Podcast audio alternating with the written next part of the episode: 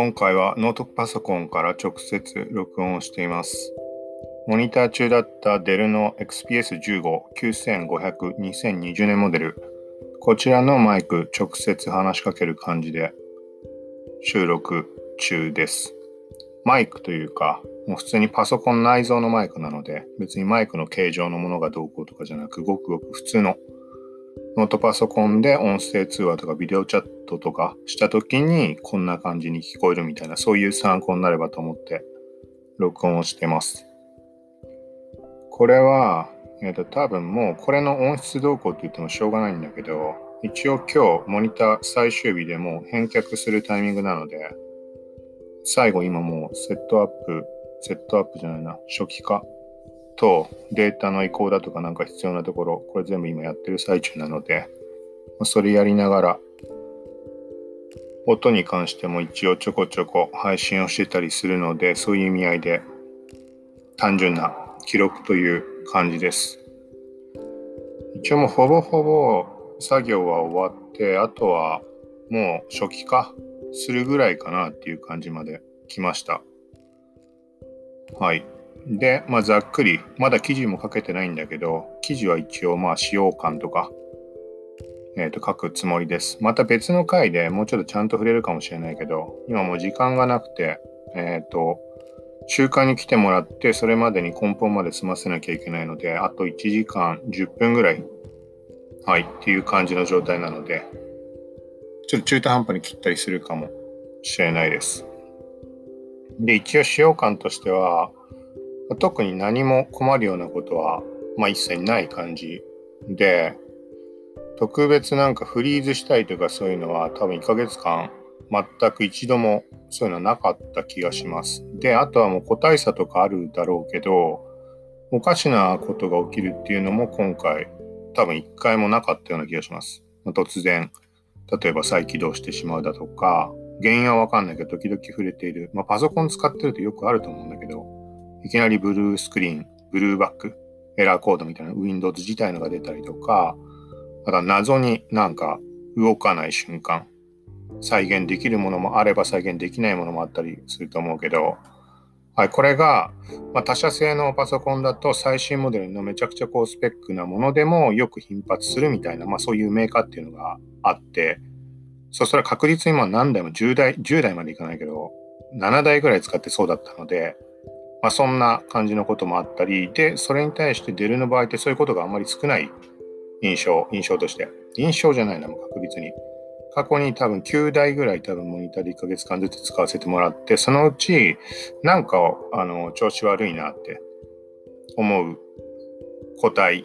ていうのは多分2台ぐらいはあったかもしれないけど、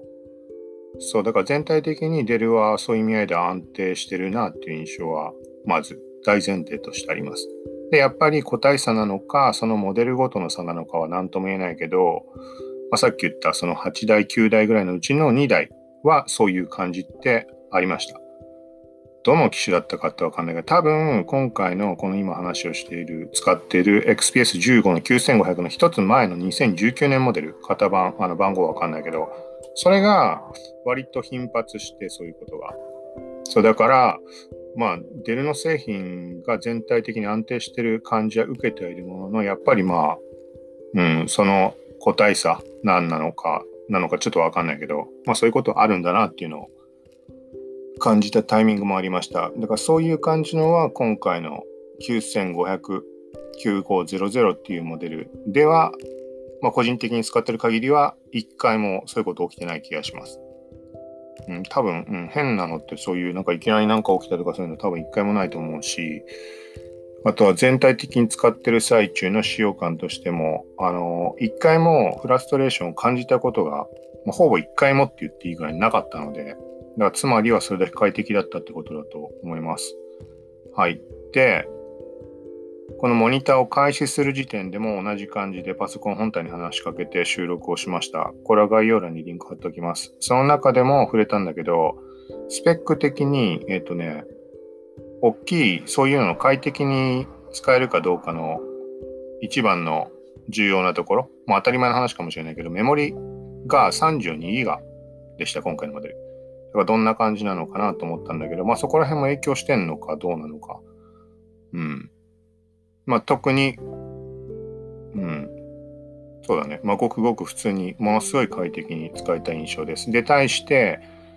1回前に使わせてもらったゲーミングノートパソコンのエイリアンウェアの方は32ギガ積んでたんだけど、普段の動作はちょこちょこなんか、もたつきまではいかないけど、なんかそういうのを感じたんだよね。なんか、あんま大差がないのかなみたいな。特別快適っていう、快適は快適なんだけど、なんか、うん、32ギガだからどうこうっていうことではないのかなとか思ったんだけど、そう。でも今回の XPS15 考えると、まあそれはあれか。まあいろんな構成の差とかあると思うから、そんなこと言ったってあれなんだろうけど。で、そこの2つで比べたときに、今回、まあ試してみて感じた差で考えると、いつものように動画を Adobe のプレミアラッシュで書き出し速度と比較していました。したらね、そのエイリアンウェアのさっき言ったエイリアンウェア32ギガ積んでるやつに関してはめちゃくちゃ動画の書き出し早くて、過去にその8台ぐらいあのモニターしてきた中のうち何台かはあの表にしてその速度の比較表何分かかったか同じ動画の書き出しに対して。っていうのは表にしてあります。で、そのエイリアンウェアの時は最後に使ったモデルだとめちゃくちゃ何分っていう単位で短縮されてました。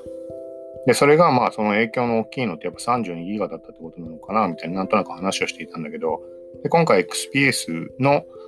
方も32ギガでどんなもんかなって期待してたんだけど、これはなんか、えっ、ー、とね、ちょっと早いぐらい。その、それ以前に触れていたモデルよりも。だからエイリアンウェア、直近で触ったエイリアンウェアとこの XPS15 で、その同じ動画の書き出しの時間を見ると、えっ、ー、とね、1分半ぐらい XPS15 の方が遅かったです。特別早いみたいな感じじゃなかった。そのエイリアンウェアはもうとにかくこんな早いんだってのを感じたんだけど、これも本当に構成の差だとか、あとは、なんだろうね、その時の状態とかも影響するのかもしれないし、ちょっとわかんないけど、まあ、とりあえずメモ的に。はい。ただ、一個言えるのは、前回のエイリアンウェアって、なんかね、あのー、ハードディスクというか、ハードディスク、SSD が256かなんかで、えっ、ー、と、もうそもそも、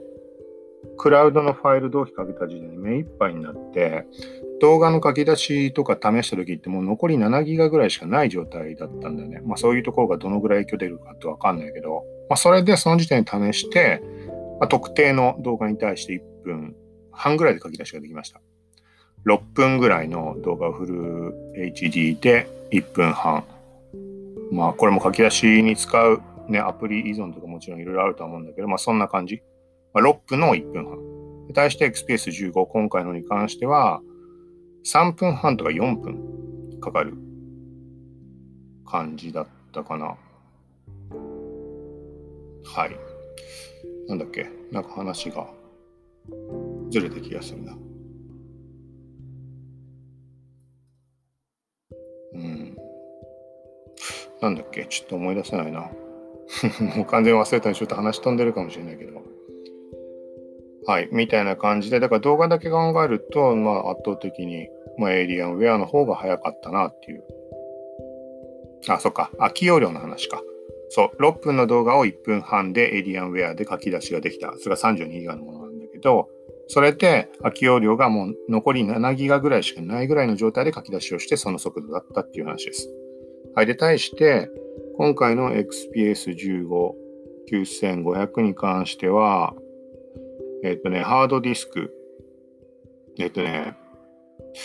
2テラのやつなのかな ?2 テラモデルかな多分。1.84テラって今なってるけど、だから多分2テラモデルかと思うんだけど、で、空き容量今1.6テラ空き容量あります。の状態で書き出しを試してみて、エイリアンウェアと同じく6分の動画に対して3分半とか4分。はい。まあ、これがかどこまで関係あるかどうかちょっとわかんないけど、はい、分かる人には何かの参考になるのかもしれないので一応残しておきます。あとは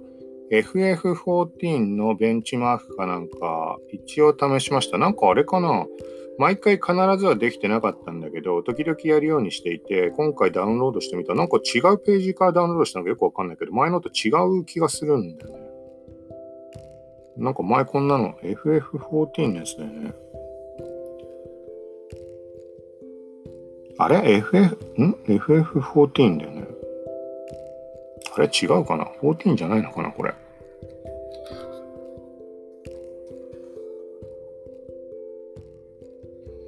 いや、14だよな。うん。FF14 のベンチマークのやつダウンロードしたらなんか見た目違って、とりあえずもう何もいじらずにそのまんまスタートして試していました。で、最終的に快適っていう評価になってました。映ってる映像自体も普通に綺麗だったし、うん、普通にスムーズに動いたので、最終的な画面今スクショしてあるのがあるんだけど、これブログの方に載せるけど、快適ってなってて、一応言うとローディングタイム29.253秒ってことかな。とフル HD でスコアが4984ってなってます。設定がフル HD の高品質デスクトップ PC、デスクトップでやっちゃったのかな。何しろデフォルトでやってその感じです。はい、みたいな感じです。なんかある程度、まあグダグダっとだけど話しちゃったけど、まあ一応このマイクの音質みたいなところも含めて、はい、記録でした。といっても実際のところ、そのパソコンを買うにあたってマイクの音質を比較して買う人っていないと思うから、まあ、何とも言えないけど、まあ、これ何度か触れてるけど、パソコンのマイクに関してどれを使ってもそんなに大差がない。あの、ちょっとした細かいところにこだわるなら差はあるけど、どれを使っても、あの、もう全般的にあの汚い、汚いので、だからそこを気にして、なんだろうね、買うのにマイク起点で選ぶっていうことは、まあ、そういう必要はないと思うし、外部マイクつけるのは基本だとは思うんだけど、だからまあ最低限、いきなりビデオチャットとかするとか、の時にヘッドセットとかそういうものなしでもしやる瞬間とか想定するんであればっていうところで、まあ、何かの参考になればと思います。はい。ということで、あと1時間ぐらいの間に梱包までやらなきゃいけないので、ここから初期化の作業とはちょっと進めようと思うんで、この辺りで終わりにしようと思います。はい。まあ、これ最後の最後でなんかトラブル起きたとかってのもあったりするので、一応早めに切り上げようと思って、前になんかいつだかそんなこともあったりしたので。はい。ということで、また次の回で、えっ、ー、と、次の回とか、まあ、SNS 関連のもいつも通りのもやりつつ、あとは1点、そう、まだできてないんだけど、Twitter のクラブハウス機能スペース、これが、えっ、ー、と、部屋の解説ができるできるようになりました。ベータテスターの応募を12月にしてあって、だからなんだろうね。えっ、ー、と、まあ、使えるようにしてくれたっていう言い方がいいのかな。はい。で、ちょっとタイミングなくて、あの、まだあんまやれてないんだけど、とりあえず適当なタイミングで部屋は作成しようと思うので、気になる人は Twitter アカウントの方フォローしておいてもらって、えっと、上のホームタイムラインの一番上のところのフリートの欄に、スペース始めた時には紫色のアイコンで表示されるので、はい。あとは、そうだな。うん。ま、事前に何時からやるとかアナウンスするってことはあんまりないとは思うけど、はい。まあ、みたいな感じなので、とりあえずフォローしておいてもらうと、フォローしてる人が開いたスペースのルームに関しては、そんな感じで上のところで出るようになってるので、特に通知が行くとかないと思うので、はい、適当なタイミングで一応やろうと思ってます。ちょっとこの辺りはまた別の配信で、えっ、ー、と、何かしら、まあ、こういう風に使ってみようと思うとか、なんかわかんないけど、お話はできたらなと思うので、まあ、何にせよ、ホスト側の設定だとか、そういうところの話も今後していけるかなと思うので、はい。まあ、そのあたりも含めて今後も聞いてもらえたらと思います。ということで、今回は以上です。さようなら。